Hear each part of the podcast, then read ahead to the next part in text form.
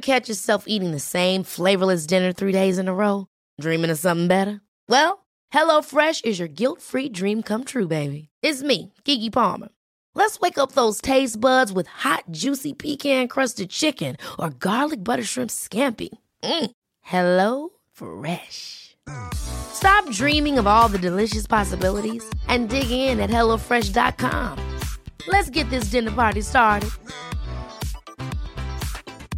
There's never been a faster or easier way to start your weight loss journey than with PlushCare.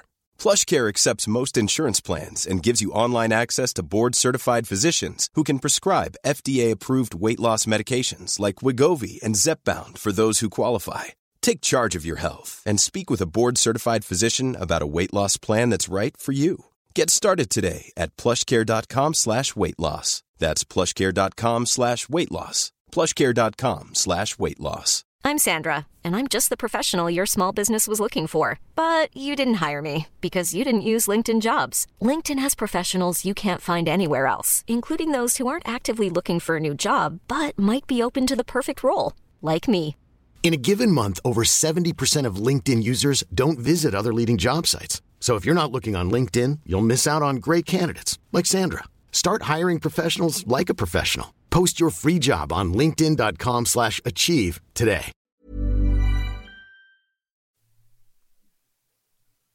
Välkomna tillbaks till podcasten Samtal denna vecka som är den 18 i ordningen. Tänk att det har gått 18 veckor sedan det här året började. Det är ju nästan halvvägs. Eh, och den här veckan tillbaks igen Kenneth Gregg. Hej Kenneth! Hej! Vad är status i Ukraina? Har ni fått sommar nu?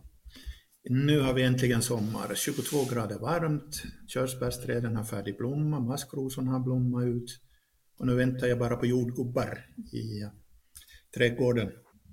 Mm. Men de gubbarna ni har, det är istället obehagliga ryssar med automatvapen? Ja, det, av någon anledning så kom de över gränsen för över ett år sedan. Turisterna? Ja. Och den stora frågan på alla släppar nu, det är ju offensiven. Vad är det som händer där? Nu händer det mycket. Va? Eh, om, nu får jag inte säga allt, men, men jag kan säga det som har blivit officiellt på vissa, vissa medier, så det är bara att upprepa. Spjutspetsarna är på plats.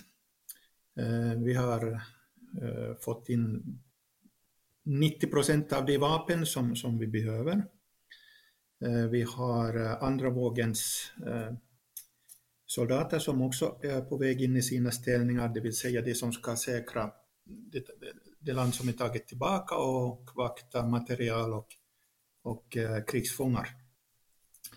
Vi har eh, logistiken börjar bli klar och vädret börjar ha gjort sitt snart så att eh, det borde bli bli, eh, ska vi säga, det är uppfyllt kraven för att man kan påbörja en, en offensiv. Eh, förberedelserna har ju också börjat på så vis att eh, vi nålsticksattackerar ryska depåer, både manskap och vapen. Vi attackerar deras logistikvägar. Mm, vi sänder mm, drönare upp till Krim för att skapa panik bland den ryska befolkningen på, på ort och ställe för att få det i rörelse. Eh, våra myndigheter har direkt uppmanat eh, civila i eh, Krim att inte uppehålla sig i närheten av militärdepåer eller militärinstalleringar. För att de har sagt direkt ut, vi kommer att börja attackera. Mm. Vi attackerar i, i små motattacks för att se för att hålla de, se hur de håller garden uppe. Eh, det är också en psykologisk före. Och vi har färdigt tränat på hur man tränger igenom de så kallade drakenständerna. Så att nu är vi färdiga och väntar bara på generalstabens order. Mm. Och om man då jämför med eh, när man befriar Cherson och Charkiv eh, områdena runt om. Skulle du kalla det för offensiv? Eh, ja, det kan du ju göra. Men det som var med Harkiv-offensiven, eh, den gick ju så mycket lättare än vad vi trodde. Och det betydde att eh, de det delmål som, där vi skulle stanna upp för att återhämta lite kraft och sen gå vidare, kom beslutet att bara rulla på. För ryssarna kom ju ut i sina skogsgluntar med händerna över huvudet och, och gav sig. Sen fick vi också en otrolig mängd materiel och det var ju liksom inte bara att lämna efter sig där utan vi fick ju också avsätta trupper till att, att vakta det. Så det betydde ju att, att den spjutspets som vi hade måste lämna eh, vaktmanskap bakom sig och, och det minskar ju spjutspetsens bemanning och därför så tog då ångan slut också. Mm. Men det misstaget gör vi inte nu utan nu, nu är allting förberett. Och hur i manskap sett, hur mycket flera man har man nu för en offensiv än vad man hade då? Nej, det kan jag inte säga nu, men så mycket kan jag säga att eh, vi hade ju 40 000 man ute på, i Europa på utbildning, 40 eh, 000 plus. De är alla tillbaka, de är alla i position. Mm. Och nu har man ju också lite, lite ny utrustning då, bland annat de här stridsvagnarna. Ska jag säga rätt den här gången? Det är inte Panter utan det är Leopard. Leoparderna, ja. Uh, och har du hört någonting om deras, uh, finns de på fält nu eller? Det finns uh, direkt bakom, bakom artilleriet när de sätts fram för att, att skjuta sönder försvarslinje 0, 1 och 2. Ryssarna har ju en doktrin där man har fyra försvarslinjer. Det är inte den här tre tre försvarslinjesystemet som Det där de första är liksom de här fång, fångarna som man har släppt ut från fängelse. Ja, eller de är väldigt dåligt utbildade med gammaldags vapen. Och sen har man i andra linjen? Då har vi då lätt artilleri och eh, lite bättre utrustat folk. Sen tredje linjen så har vi då hela artillerispansar och, eh, och Eh, två tredjedels elitsoldater och i sista linjen har vi det riktigt som man kan kalla för elitsoldater. För deras uppgift är att täppa till luckorna som kommer, kommer att ske. Mm.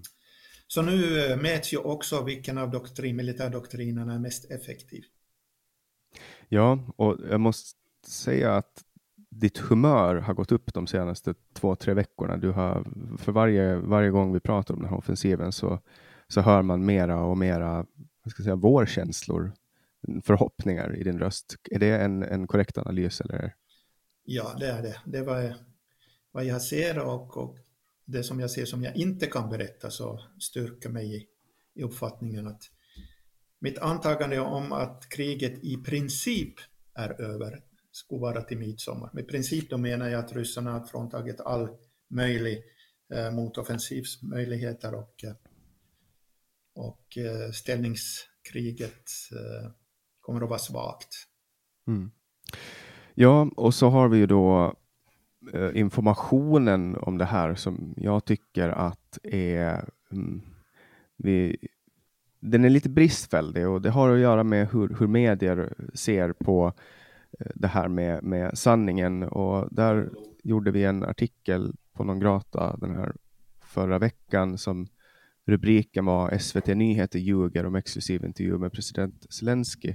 Och där var ju bakgrunden att man hade en pressstund för nordiska medier eller skandinaviska medier där då SVT går ut och säger att de har fått en exklusiv intervju. Rubriken säger det, URLen säger det, ingressen säger det och brödtexten säger det. På fyra ställen gör de det.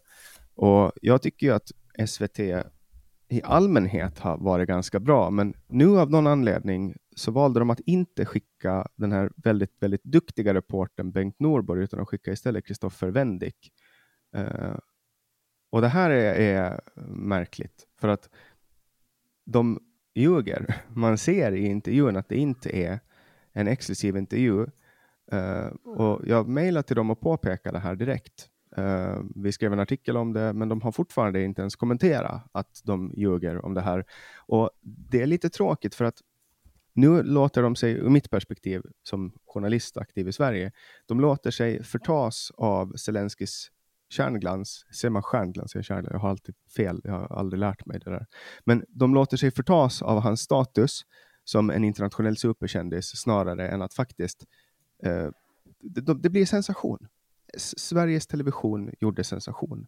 Vad tänker du om, om det här? Jag är också lite förvånad att man inte sände Bengt och Emil. Eh, jag har ju haft eh, glädjen att, jobba med dem ett antal gånger, eh, varit tillsammans med dem på fronten och, och känner ju dem båda riktigt personligen. Och alla har ju sagt att Emil är en väldigt tillbakadragen och blyg person. Men han av alla så slog faktiskt fram ett, ett eh, ska vi säga en, en, en replik när vi var i maj i, i Harkiv och vi var på väg bort från, från den här frontlinjen. Och då fick vi en, en artilleri som slog ner 50 meter bakom vår bil. Så vi kände av eh, tryckvågen. Men eh, Emil han tittade långt upp, tittar sig runt och säger ryssjäv, jag får inte säga det hela. Uh, Nära skjuter ingen hare. Oj, oj. där, där snackar vi krigskorrar alltså. Ja, absolut. absolut. Så, mm, jag är faktiskt förvånad att det inte, inte, inte hade uh, de två med intervjun av Zelensky. Ja, för det, det, är lite, jag tycker också det är konstigt, därför att dels så är ju Bengt den som eh, åtminstone jag har sett mest av. Det är Bengt och sen är det hans kollega eh, som jag inte kommer ihåg vad hon heter. Elin. Eh, Elin, så heter hon. Uh, och, men nu helt plötsligt så skickar de den här killen istället och uh, jag vet inte, det är ju han som är då, han heter så mycket som Kristoffer Wendick och det är han som är då huvudreporter. jag tror att det är han som har valt, jag vet nu, nu kan inte jag säga om det är så om det är redaktör, men de, de liksom brandar. Det känns som att de använder det här till att branda. Det är exklusivt, det är coolt, det är häftigt. Kolla här är Zelensky och sen är det bara fullt med människor där inne och bland annat eh, personer som du och jag är, är bekanta till som man till och med ser i filmen att det är där som är från ett annat medie som också är så här. Det är inte exklusivt. Amnesty eh, som du har påpekat och lyft upp eh, har ju haft, de släppte en katastrofrapport förra året i augusti Eh, där Amnesty verkligen visar vilka eh, oerhört inkompetenta aktivister de är. Um, och, och, nu eh, släppte New York Times, en, en, eller det läckte en rapport som fem experter inom internationell humanitär rätt har kritiserat då den här den rapport då, som, där de kritiserar Amnestys rapport. Vill du sammanfatta originalrapporten och lite vad som hände i den här eh, rapporten som dök upp? Ja, eh, vi blev anklagade för att utföra krigsbrott genom att placera eh, vapendepåer och eh, manskap i eh, skolor och sjukhus och daghem. Och det här hade ju absolut ingen ankring i verkligheten. Ja, vi hade i skolor och sånt, men det var, det var evakuerade sådana, så där fanns ingenting annat. Inga, inga civila överhuvudtaget. Eh, Vapendepåer så har vi inte där, vi har manskap, vi har det på olika ställen. Så även det var ju en, en total fantasi. Eh, men det som var det mest eh, bedrövliga med hela det här var att det påverkade, påverkade under lång tid hjälpen till Ukraina, framförallt då den frivilliga hjälpen. Och jag vågar här och nu påstå att det kostade oss faktiskt ett, ett tiotals, dussintals liv. Så att eh, jag var ju väldigt fly förbannad på, på den Hur, här eh, På vilket sätt då? Eh, I och med att det inte kom fram eh, de förnödenheter sånt som var, var, mm, var alltså under väg. Det blev, en, det blev ett avbrott. Eller det, om du ser på inkommande humanitär hjälp till, till Ukraina, så direkt efter den rapporten så har vi en djupdykning i, i, i gods över, över äh, polska gränsen. Mm. Och det betyder ju då att, att det, var, det är både soldater och civila som har, har fått betala dyrt för den här klavertrampet. Mm. Ja, och det där är alltså det som hände nu då var att den här rapporten läckte och vad, vad, vad, om, vad är liksom nyckelpunkterna i den här rapporten? Ja, det gör det att man har utgått från fel eh, basfakta. Eh, man har använt ett tvetydigt språk. Eh, man har, eh, man har eh, dragit felaktiga slutsatser. Och eh, alltså det var, juridiskt sett så, så var den under all kritik enligt, enligt den, läckta rapporten. Mm. Och då har ju då Amnesty först så sa de inte så mycket om det, men sen gick de ut. Och vad var deras, vad liksom sa de om den här rapporten? Hur? Ja, man sa, eh, det var en massa virvar, en massa bla bla bla, som egentligen, det var ju en lång eh, ramsa med, med förklaringar, men, men upprepningar på var och varannan rad. Och sen ingen ursäkt, ingen, ingen eh, bekräftelse på att ja, vi har gjort fel, utan ja, vi ska kanske förbättra, vi borde kanske ha gjort det och det. Det är ju bedrövligt, rent ut sagt. Mm. Det gör att man blir ännu mer förbannad. Ja. Um, och någon som verkligen gillade den här rapporten från början, det var ju Rysslands ambassad i London. Ja, och ehm. freds, äh, fredsrörelsen. Ja. Det var ju, de skrek ju väldigt högt. Svep-TV tog upp det här i, i att det är anledning till att i, överhuvudtaget inte understödja Ukraina. Så att... Ja, eh, och då får man ju säga de som har hört i den skaran eh, kanske ska ta en lite funderare nu, nu när det faktiskt har kommit information. Det var ju, folk var ju kritiska direkt, men då var man Nej, men Amnesty har, eh, de är duktiga och de vill väl och de har bra, men, men eh, jag ska säga att nu vet vi att Amnesty, de pratar skit, lyssna inte på dem. De gör säkert ja, bra sen, saker sen, också. Eh, det, allt det här visar ju att den, den organisationen är toppstyrd. Det kommer liksom upp från, från högre ort vad landscheferna ska kommentera och inte kommentera. Så att eh, det här visar ju nu att det är en organisation som har blivit på tok eh, för toppstyrt och har egentligen missat sitt, sin grund. Så tillbaka till rötterna är min uppmaning till, till den här organisationen. Mm. Ja, men det, du, vet, du vet hur det blir när pengar styr. det, ja. Sen har vi det som många väntar på nu. Det är ju din bok som har fått ett namn. Uppdateringar från Ukraina. Jag kan meddela att boken nu finns registrerad. Den har fått ett ISBN-nummer och nu kommer förköp snart att bli tillgängligt jag vill nästan gå ut, det är inget löfte, men det är en spekulation. I mitten på den här månaden så kommer boken att finnas som förköp. Så ni som är intresserade av att uh, få information om den här kan gå in på nongrata.se slash Kenneth Greg bok och där finns också en länk i, på den plattform som du lyssnar på om du lyssnar på Spotify eller om du kollar på Youtube så finns det nere i beskrivningen. Vad tänker du när du hör det här? Jag har inte berättat det till dig ännu, Kenneth, den här nyheten. Utan jag det har gått snabbt.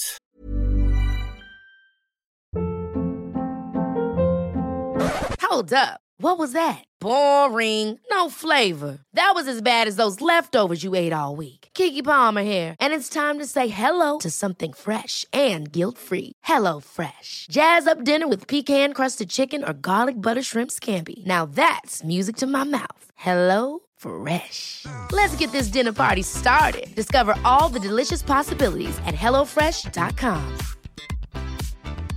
I'm Sandra, and I'm just the professional your small business was looking for. But you didn't hire me because you didn't use LinkedIn jobs. LinkedIn has professionals you can't find anywhere else, including those who aren't actively looking for a new job but might be open to the perfect role, like me. In a given month, over 70% of LinkedIn users don't visit other leading job sites. So if you're not looking on LinkedIn, you'll miss out on great candidates like Sandra. Start hiring professionals like a professional. Post your free job on linkedin.com/achieve today.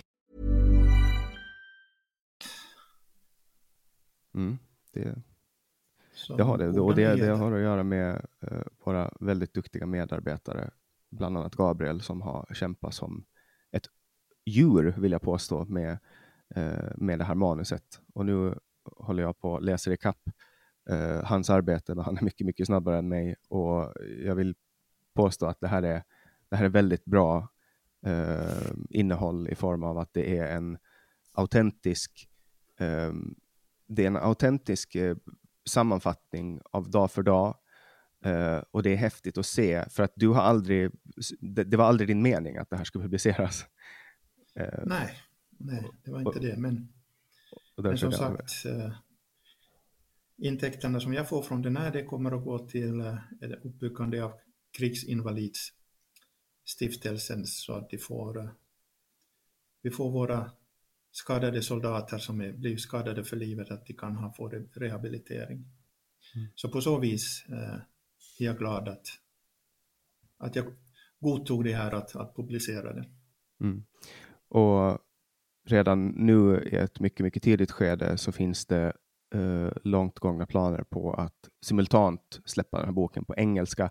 Jag hoppas att det är möjligt. Det är första gången som, som jag är del av en utgivning, eh, så att jag, har, jag lär mig väldigt mycket eh, under den här processen. Men vi har också lite saker som har hänt den här veckan i Ukraina. Det är en raket i Oman som har dödat över 20 personer, vad vi vet nu.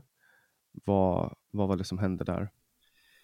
Mm, det är ju det här vi har befarat. Mm, nu riktar man inte alls in sig på, på vår energi-infra eh, mer, utan eh, vad vi nu har är en massa folk, massa pro-rysk ryssar som, som går runt och tittar och, och tar upp koordinater för de anser att ah, där finns det soldater, där, där har vi troligtvis en massa vapen. Och sen sänder man de här koordinaterna vidare och sen har ju nog ryssarna då någon som går igenom det och, och ser vad, vad, vilka av det här verkar reellt och sen sänder man en raket dit. Och nu är också det andra problemet är ju det att eh, ryssarna har inga riktiga precisionsbombningar mera utan, utan det kommer lite på måfå och det träffar någonting helt annat än 500 meter till en kilometer från, från vad de försöker träffa, då, är det, då går det som i Oman. Så det träffas en, en bostadskomplex. Ja, jag har hört, uh, och nu är det ju ingen som kan bekräfta det här, men att många av de här attackerna utförs med gamla sovjetiska kartor där man tror att man träffar uh, alltså att ibland så smäller det någonstans ute på landet eller ibland till och med träffas bostadshus, men att man använder gamla sovjetiska kartor. Finns det något sanning, tror du, någon sanning i det påståendet? Jag tror det, jag tror det är lite överdrivet. Ja, de har det i, i, på marktrupperna, men, men eh, de har ju internet. De har tillgång till Google eh, Maps. Så att, eh, och sen eh, finns det ju mm, det de som ger koordinaterna, så, så de stannar ju till, tar koordinaterna vad som deras mobiltelefon visar och sänder. Utan det är nog mera, mm, mera de här, eh, fast de skulle vara rätt programmerade, det är att, att softwaren i, i de här missilerna är, är föråldrat och det bara inte fungerar. Mm. Ja, bör det ta slut på sådana här raketer eller har de ett riktigt, riktigt stort lager uppe i nej, Sibirien? Nej, det är klart de kan ha ett stort lager, men, men hur många av det, det som är i lager fungerar? Eh, det har ju misskötts lagringen i 30 år. Så att eh, det här var ju ingen nyhet för mig att det här skulle ske. Men de, de raketerna som de håller på att skicka nu, är det liksom gamla Sovjetpjäser? Ja då, det är, nu är vi ner på, på 60-70-tal. Jag förstår att det är helt omöjligt att spekulera, men bara för att liksom försöka få ett grepp för jag har absolut inget grepp och jag tror att ganska många inte har det. Hur mycket har det här kriget tagit ner på Rysslands eh, förråd när det kommer till sån här? Jag skulle säga 70 procent är vi på nu. Att de, har, att de, är, att de har 70 procent kvar eller att det har tagit Nej, 70 procent? att det har tagit 70 procent av den eh, tillgängliga, av den användbara, av det användbara lagret. Eh, de här attackerna som nu kommer, det var ju 51 dagar eh, sedan den sista attacken. Jag, jag, brukar ju alltid säga i mina uppdateringar att nästa attack kommer en och en halv till två månader efter att vi har sänt och det, det kom det ju. Men nu kom det liksom 23 istället för, för eh, 81 den tidigare. Okej, vi fick 15 sen följande natt, så 38. Men 38 utav 80, eh, i förhållande till 81 så visar ju att, att eh, det talar ju sin, sitt eget språk. Det är ju också, som jag har sagt tidigare, det är ju osannolika pengar man, man, man spränger. Alltså det är så, det är så, de kostar ju så fruktansvärt mycket styck, de här, att det är, man, man, blir mörkrädd när man tänker på dem. Kan vara en, en av de här kan kosta upp till en miljon dollar. Ja, och sen är ju det att det är helt onödigt att skicka sånt äh, skräp mot Kiev, för vi har äh, luftvärnet runt Kiev nu, det är ju, jag skulle säga, världens bästa. Ja, den, den attacken som, som råkade ske när, när jag råkade vara där, eller den, den råkade inte ske, men jag råkade vara där, då var det, jag tror det var 51 som kom då. Och då var det två som slank igenom. Det var 30 eller 31 som kom mot Kiev och två som slank igenom. Ja, nu de här två sista attackerna mot Kiev så kom ingen igenom. Mm. Och hur, och hur är det då om man, om man kollar på liksom, nu de här som har, kör luftvärnet, de eh, har ju fått oerhört mycket övning. Det måste ju vara nu de bästa i världen på att sköta luftvärn. Absolut, och sen då när vi har fått ge patriotsystemet och, och lite annat smått och gott som ännu inte har blivit redovisat, men jag kan garantera er att vi har annat smått och gott också. Hur är då, det, det finns, eller, om vi börjar då med att gå i, eller vad är skillnaden på de här vanliga raketerna och en ballistisk raket? En ballistisk är, kommer ju rakt uppifrån och ner, det vill säga den skjuts, skjuts i hög, hög båge och eh, den kommer ju med, med väldig fart. Eh, före Patriot-systemet så hade vi väldigt svårt att ta ner dessa, men eh, nu har vi ju tagit ner de tre. Tre sådana har ju nu kommit mot Kiev och de blev alla nedtagna. Och de här är också, de går väldigt, väldigt snabbt om jag förstår det De går väldigt snabbt, ja. Och de är, är de sub, vad heter det, över, överljudshastighet? Mm, nej, det är inte uh, unison, så det är inte, det, det, har faktiskt inte kommit mot Kiev, utan det har det ner mot, uh, nere mot, i, i uh, syd. Så det här uh, men Patrioten tar också ner det, så att, att det ska inte vara... Vad blir konsekvensen av att ta ut en kärnvapenbestyckad raket i luften? Mm. Då blir det ju radioaktivitet, men eh, det kommer inga sådana.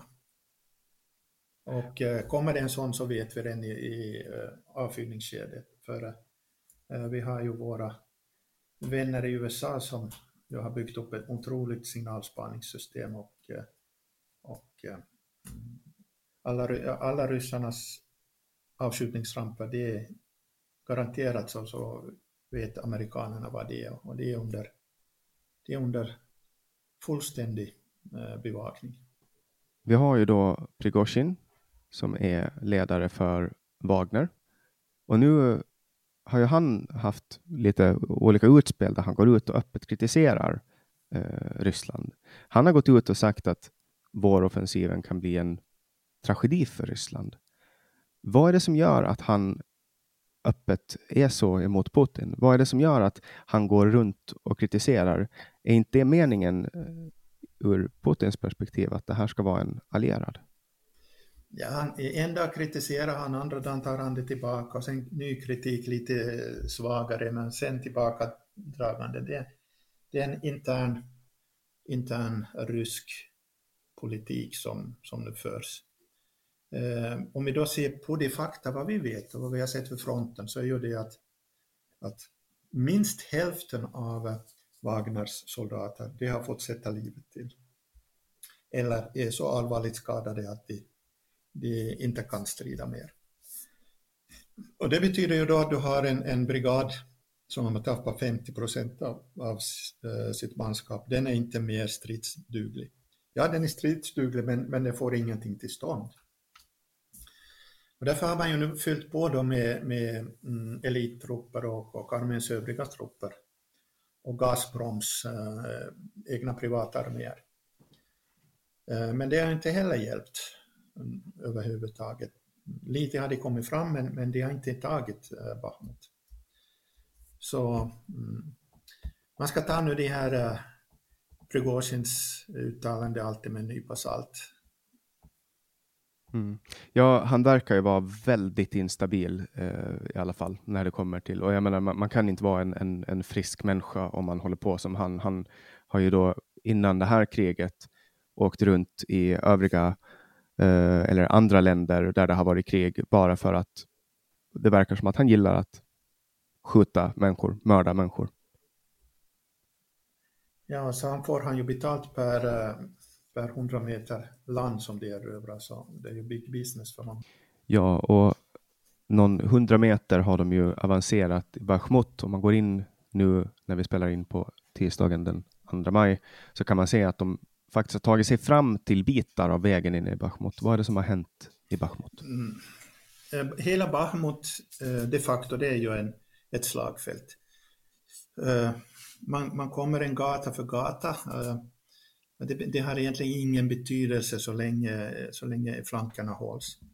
För eh, om de bara kommer eh, avancera eh, eh, i front, front och, och, alltså, så du har ansikte mot dem och de kommer mot dig, då är det, då är det mycket enklare att försvara. Va?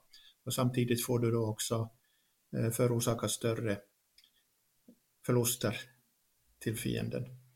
Eh, men nu har vi också gjort, nu som då eh, motattacker och, och tagit tillbaka lite och sen har vi dragit oss tillbaka så att, att eh, på det viset som nu Deep State Map gör och dra upp en, en här är, det här är under kontroll av ryssar, det här är en gråzon, det här är kontroll av Ukraina. Det, det är en, en uppskattning. Det, den lever varje timme. Så att det där är någonting som det var en timme. Eh, nu har vi också eh, kommendören eh, för, för striderna i Bachmutområdet har ju gått ut och sagt att vi har gjort motattack och tagit tillbaka några positioner. Men det här är en stadsstrid, det böljar fram och tillbaka. Och att titta på, på systemet hur, vem som tar vad på en gata här eller där, det är inte relevant. Utan relevant är det hur striderna går. Har vi en, en kontaktlinje som är stabil och skjuter vi artillerield fram och tillbaka. Ja, det gör vi nu inte, utan nu, nu är det man mot man, eh, gata för gata. Och eh, som sagt, situationen lever. Just det, vad är övriga frontavsnitt? Vad har du för uppdatering där då? Eh, nu har man ju tagit en massa reserver och övriga trupper, framförallt då från um, Avdivka. Eh, där eh, gjorde ju det att vi tog en hel del land tillbaka eh, på, på norra flanken. Eh, vi har också gått i, i centrum mm, av, av, eh, eller mellan flankarna har vi också gått fram rakt in i, eh, mot den gamla, okej, okay, vi kallar den Eh, Donbassgränsen, alltså som det var före före det här kriget började. Vi börjar närma oss dit, jag tror vi har en, ett par kilometer kvar. Eh, vi har också eh, siktat oss in på deras, eh, på deras de här eh, reserver. Eh, och eh, vi är på väg dit. Eh, vi har artilleri och, och mortaleld på, på dem. så det det går framåt. Alltså, ja, det, det heter det här stället som vi försöker nu ta, ta de där heter Krutabalka. Och eh, mm, vidare så har man också sänt förstärkningar från Kremlina ner till Bahmut. Det gör att eh, ryssarna inte har fått någonting till stånd där. Man hade ju en, en lite, lite framgångar före, före man tog bort de trupperna. Eh, så det enda hotspotten nu då som man, man kan kalla för en riktig hotspot, det är faktiskt Bahmut. Och där har ryssarna nu flest soldater, aktiva soldater. Finns det någon uppskattning på hur många ryssar befinner sig där i området? Eh, vi pratar om, om 45 till 50 000 nu. Och det är ju det är väldigt mycket soldater eh, på en plats. Och ja om man kollar på förhållandet till hur, hur de avancerar så är inte, det är ju liksom inga imponerande eh, Nej, och nu ska du ta i beaktande också följande att vi har väldigt lite eh, trupper som, som är i strid där. Eh, de flesta trupperna har vi ju i, i Sloviansk, Siversk, eh, Kramatorsk. Och vi har uppskattningsvis mellan 80 och 100 000 soldater i området, men vi använder bara en bråkdel av det i och med att, att eh, vi har eh, fördröjningsförsvar utav Bahmut. Och det har också att göra med att man inte ska springa varandras fötter, för det är på ett väldigt litet område som, som allt det här folket finns. Och att ryssarna har så många där, va? Eh, och då framförallt kring Kromoe, de försöker ju storma det hela tiden med, med massiva folk. Och det betyder ju att du har en, en köttkvarn utav dess like. Det ligger liksom kött staplat i, i, på fälten där, hur mycket som helst. Ja, alltså kollar man då från början på det här året då, januari, första januari, så har de liksom, eh, man kan ju om, om, om ni som lyssnar på det här nu inte har varit inne och kollat på Deep State Map, men, men det är nog en, en, eh, den här kartan som, som visar eh, förändringar i kriget och där kan man längst ner så kan man ändra datum och gå in och kolla hur uppdateringarna har sett ut. Och går man då tillbaks till januari och trycker på den här play-knappen så kan man se hur, eh, liksom, hur, hur det går då dag för dag, hur man liksom långsamt kryper sig in mot den här stan. Eh, och det enda som har hänt egentligen är väl att man har, man har tagit sig in i stan, man har jämnat den med marken, det är i princip bara pulver kvar och nu har man liksom tagit sig ut mot, mot vägen då som, som går in mot eh, Ivan, Ivanivske, Eh, den här vägen som vi pratade om förra gången då som är väldigt svår att ta. Eh, det man har gjort i Bachmut liksom, och det man kommer att kunna uppnå där det är väl egentligen ingenting, för det är ju inte ett strategiskt, det är, det är, inget, det är inte ett strategiskt näste. Det är liksom, vad, vad, vad kommer de, om, om vi säger nu att de tar hela Bachmut, vad gör de sen? Då blir det en tar de Bachmut och, och, kan bekräftas före den 9 maj, så då blir det ju en propaganda eh, utav dess like i 9 maj-paraden i Moskva. Och det är ju det, det, är ju det de måste ha, de måste ha någonting att visa hemma publiken på att, att nu har vi tagit den efter så hårda strider så har vi äntligen tagit den. Och, och vad vinner man på det då? Man, man, man drar tillbaks Ukrainas styrkor och så skickar man dit eh, 15 ton sprängraketer och sen är de borta. Ja, men försök bli klok på politik. Ja, nej, för det här, det här är, för mig är det här, det här är syntaxerror, jag förstår inte. För det, jag antar att det är det man gör. Om man drar bort så, så spränger man allting. Det ja, finns visst. ju ingenting kvar. Nej. Men eh, i alla fall, eh, det nu som, som är väldigt oroande är ju då, om vi återgår lite tillbaka till den Amnesty-rapporten och, och de här eh, kraven på gräsrotsnivå, äh, nivå om att, att vi måste börja förhandla om fred och att vi måste vara beredda att, att ge upp eh, land för att få en fred. Jag vill gärna då, för att göra det här mer tydligt, så står vi då en följande situation att du är en familj, du bor i ett höghus på sjätte våning, du är i strid eh, med din granne eh, som påstår att, säga att ni, ni, spelar för mycket eh, hög musik eller någonting. Och så en dag så bestämmer sig den här grannen för att slå in dörren till din lägenhet, kommer och kopiera sovrummet. Nå, vad du gör då är att du, ringer, du försöker ringa polisen, men om du inte får någon hjälp därifrån, då måste du ju börja försvara dig. Jag tror inte många skulle börja en förhandling på som säger då grannen, okej okay, du kan ta sovrummet bara, bara mm, du inte då kommer hit, du får sovrummet. Det, det här är likaledes. Ja, då ska vi, bara... också ta i beaktande att de 2014 kom in i hallen, eh, tog den med våld och sen byggde en dörr. Precis, precis. Men det här är ju likadant nu. Vi bad polisen, alltså NATO, om att, att sätta ett, ett uh, non-fly zon. Och det kom det inte. Ja, det kom då in över och tog, tog stora delar. Och då måste vi ju börja, vi fick ingen hjälp där, då måste vi ju börja mota dem själv. Mota Olle i grind, ta dem bort från Kiev och så. Först då när vi, när vi börjar visa att vi faktiskt inte tänker låta ryssen komma, då börjar det komma de första vapnen in, då, typ Enlavs och, och eh, antitanks. Gamla, gamla grejer som man inte behövde längre. Ja, precis. Uh, Okej, okay, vi fick också en massa Carl Gustaf M2. Det, det är lika ja, det är en, det är en gammal härlig, härlig vapen som, som alltid fungerar. Så inte så illa i det. Men eh, uh, skulle man ha agerat redan i början, då tror jag att det här slakteriet inte skulle ha varit. Så att, att då mm, beakta det, kära lyssnare, om ni, ni har den åsikten att vi ska ge upp land. Tänk om du hade dem i hallen och de tog sovrummet och vill ha halva köket. Vill du leva med sånt folk i din lägenhet? Exakt, och det där är också, det är bra att kolla på hur det gick, eh, gick med Krim. Uh, det var ju inte jättemycket hjälp, eller det var ingen hjälp överhuvudtaget, utan man, man lät Krim ske.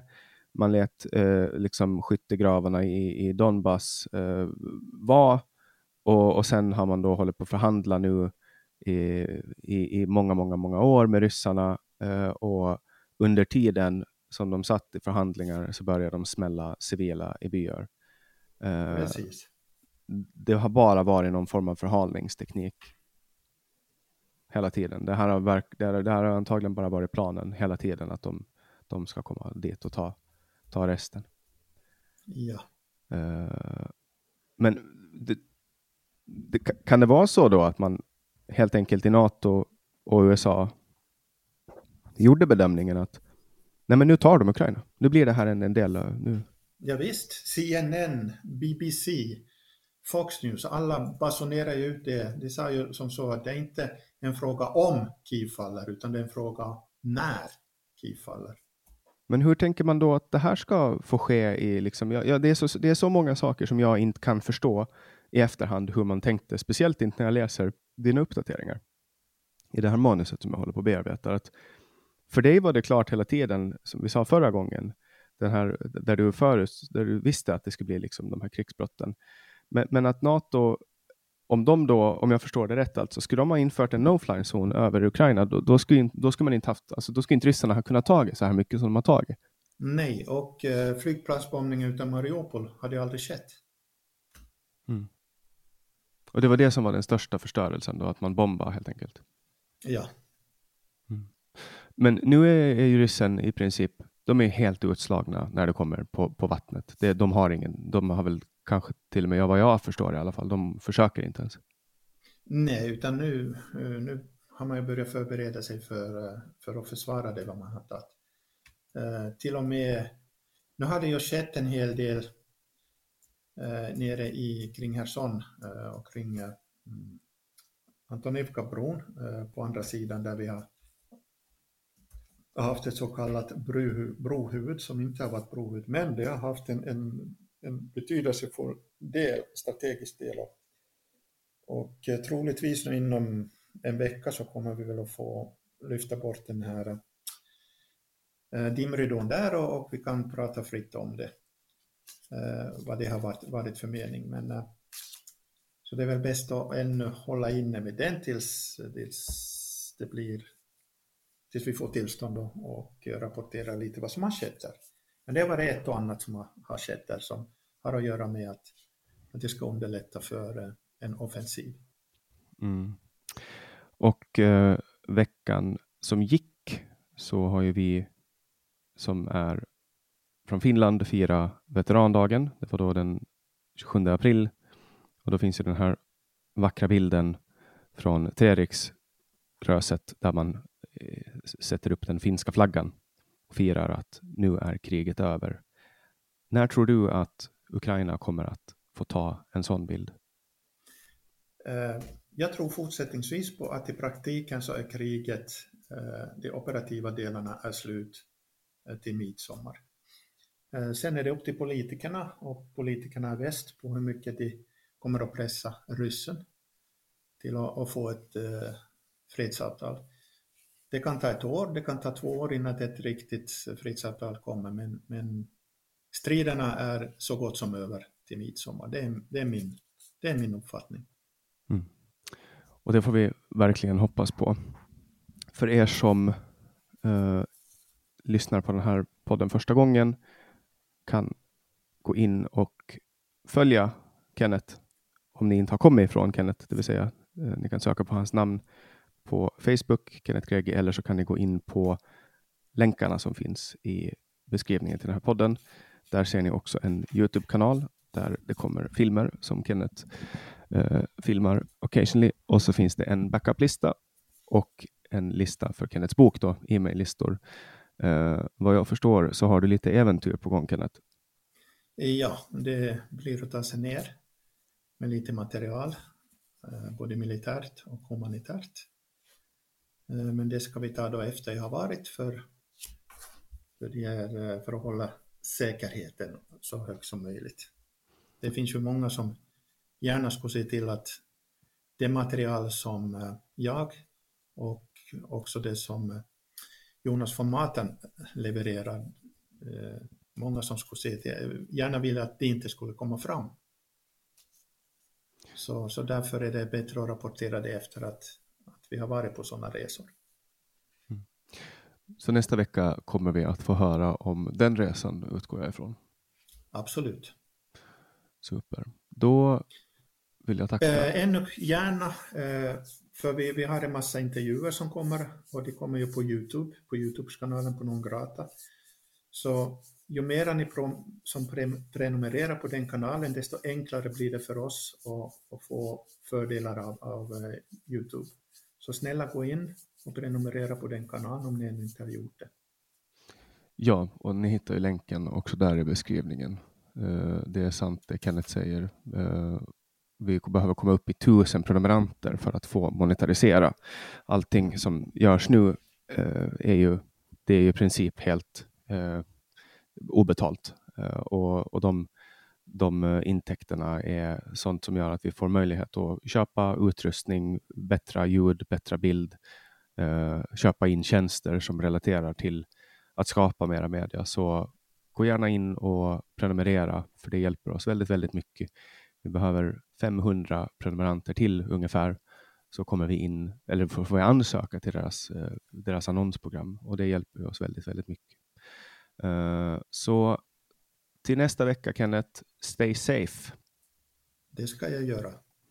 Och till alla er som har lyssnat, jättestort tack för den här veckan. Tusen tack.